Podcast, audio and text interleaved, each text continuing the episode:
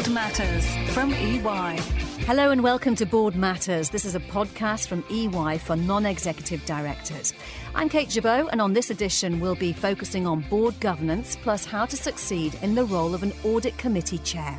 We'll be meeting our studio experts in just a moment, and later we'll be joining our reporter, Rick Kelsey. That's right, Kate. I'm here with Matthew Lester, who chairs the Audit and Risk Committees at Capita and Man Group, and is non executive board member at Barclays, to get his insight and reaction to the conversation.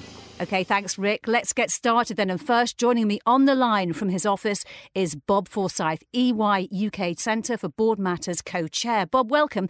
I understand we had a good reaction to our first podcast. Great reaction, Kate. Actually, I, I was I was delighted, um, particularly as cyber was the subject that's uh, on every audit committee's agenda these days. I've just come from an audit committee this morning where it was being discussed, so I was delighted to see that we had a, a thousand listens to our podcast uh, and some of them from uh, new members. That's great to hear. So, why are we turning the spotlight onto board governance this time? So, Kate, um, board governance is particularly relevant to uh, boards and, and, our clients right now, given the changes to the corporate governance code. In fact, it uh, was at a recent non executive director retreat where it took up most of two days. And those boards are looking at some fairly fundamental questions about changing the focus from that investor focus to more of a balance between all stakeholders and, and what that means for their governance. Bob Forsyth, thanks for joining us. We'll continue the conversation with our studio guests next.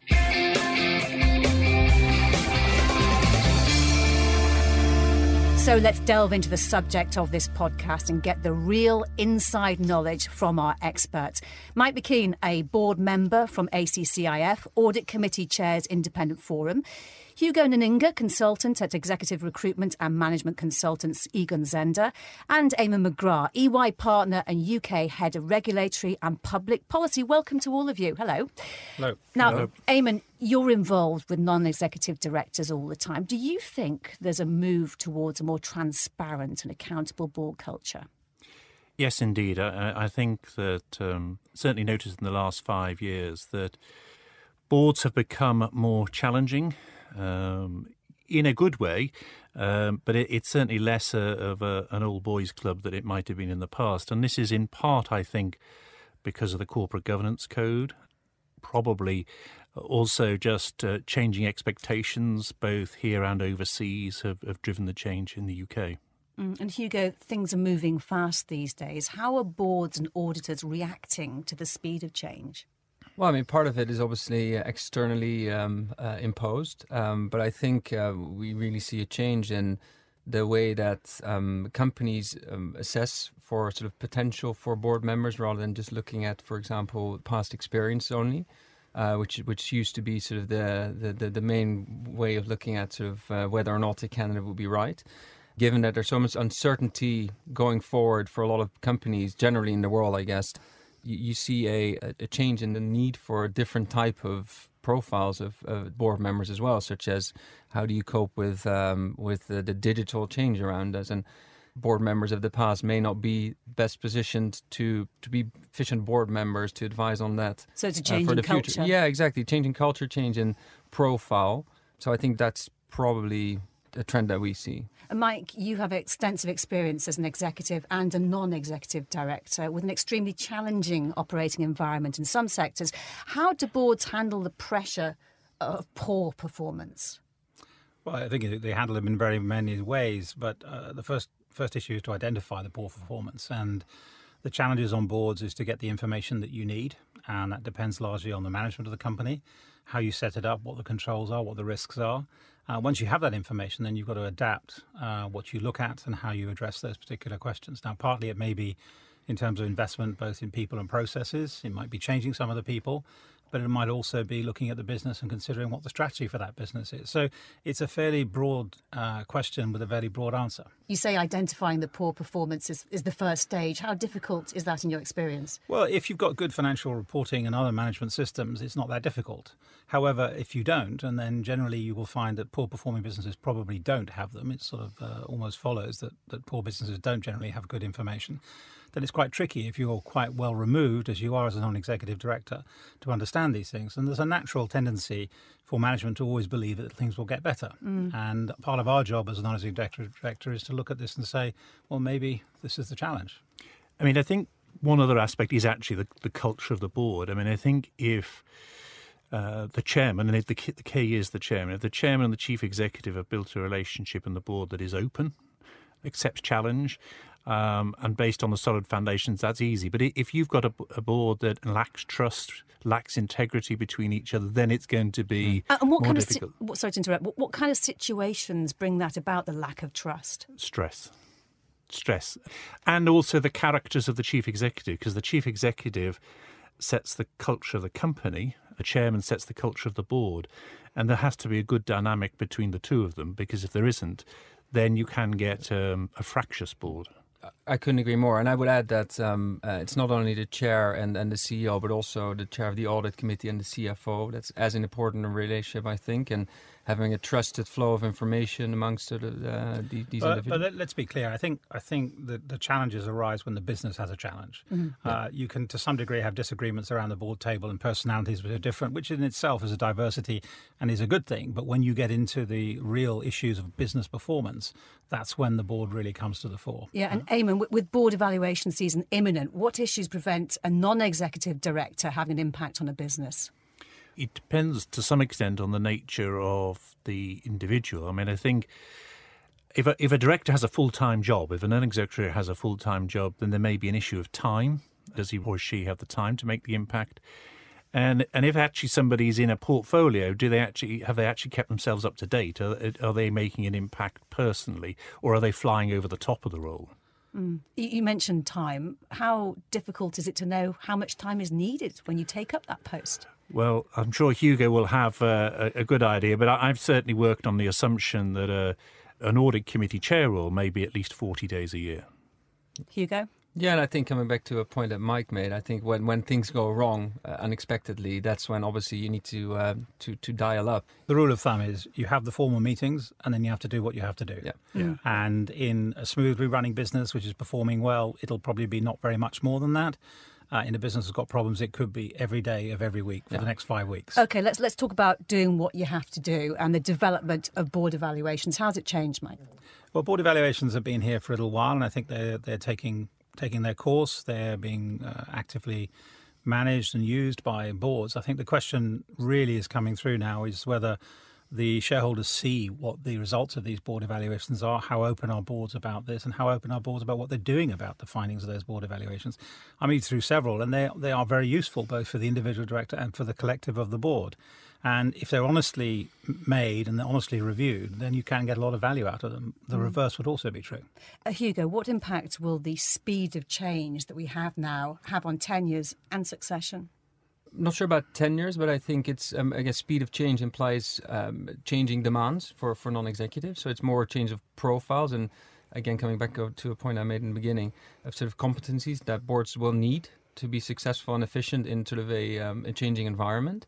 A question for you all now. Um, how, first of you to Eamon, um, how do you make sure boards ask the right kind of questions in a fast moving environment? Well, I mean, I think that you say in a fast moving environment, I think that it depends to some extent on where you are in the cycle. I think at the top of the mind, you've got to be satisfied about the financing of the business. All the great corporate governance changes have come about because companies have gone bust and you've got to make sure your board doesn't supervise uh, a drowning ship. You've got to be all over the going concern, and the shifts in the market.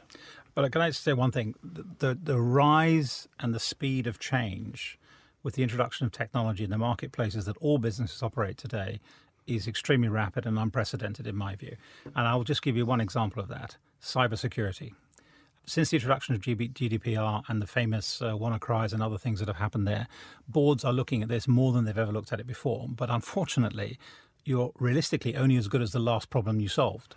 Because nobody really seriously knows what the next thing is going to come about.